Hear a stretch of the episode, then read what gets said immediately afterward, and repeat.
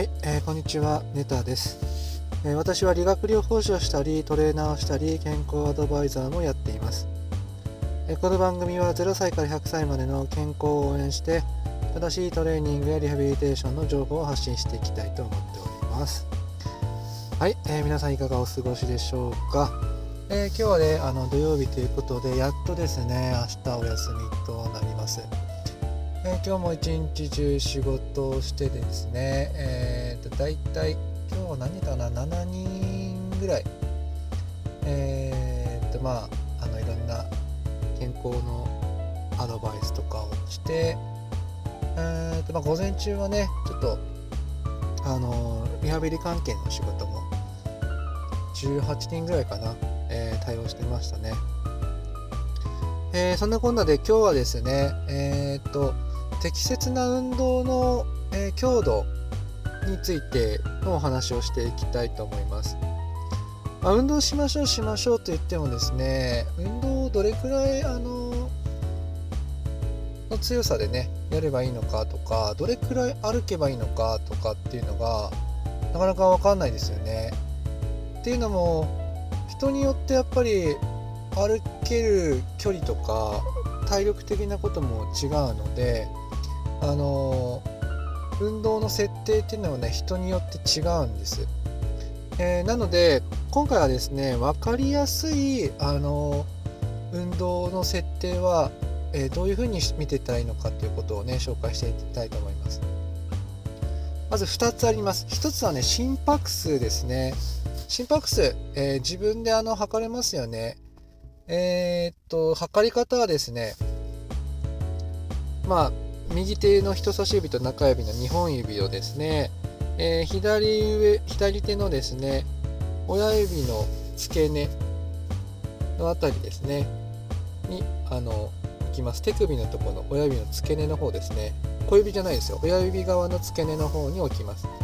そうするとドクドクドクドクとあの触れるところがあります。そこで脈を取ることができます、まあ、もし取りづらかったらですね頸動脈ですね。首首のところ、うんそこに手を当てて、えーっと脈を取ることもできます。えっと、この脈拍が、えーっとまあ、基準になってくるんですがおおむねですね安静時にはだいたい60から70ぐらいですね。はい。でえーっと運動するのにあの使うあの脈拍なんですが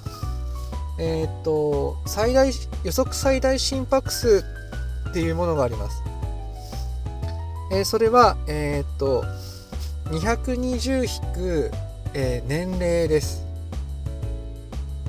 220引く年齢、え例えば、えー40歳の人だったら220引く40なので、えーと180です、まあ、180が予測最大心拍数になりますので心拍数を180まで上げるのが、まあ、マックスですっていうことです。まあ、そこまで上げたら相当もう限界もう疲労困憊のマックスのところですっていうような、まあ、計算になります。その予測最大心拍数に対して、えー、60%ぐらいが、えー、と運動強度としてはあのいいと言われてます。心拍数から見る運動強度ですね。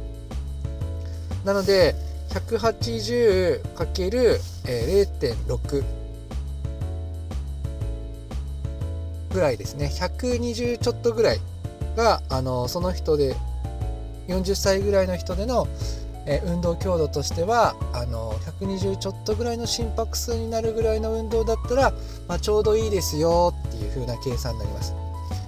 えー220引く、え年齢えかける0.6くらいの心拍数で、え運動することができればまずまずいいぐらいの運動強度になっているっていうふうに、え覚えておくといいかなっていうふうに思います。えーもう一つがですねあの自覚運動強度っていう見方があります。え自覚運動強度っていうのは自分で感じるあの運動の強強さです。まあ辛さとも言いますかね。なので、えーまあ、トレーニングをしててもしてて、まあ、疲労がですねどれくらいだったらいいかってことですが、えー、少し疲れるなーっていうぐらい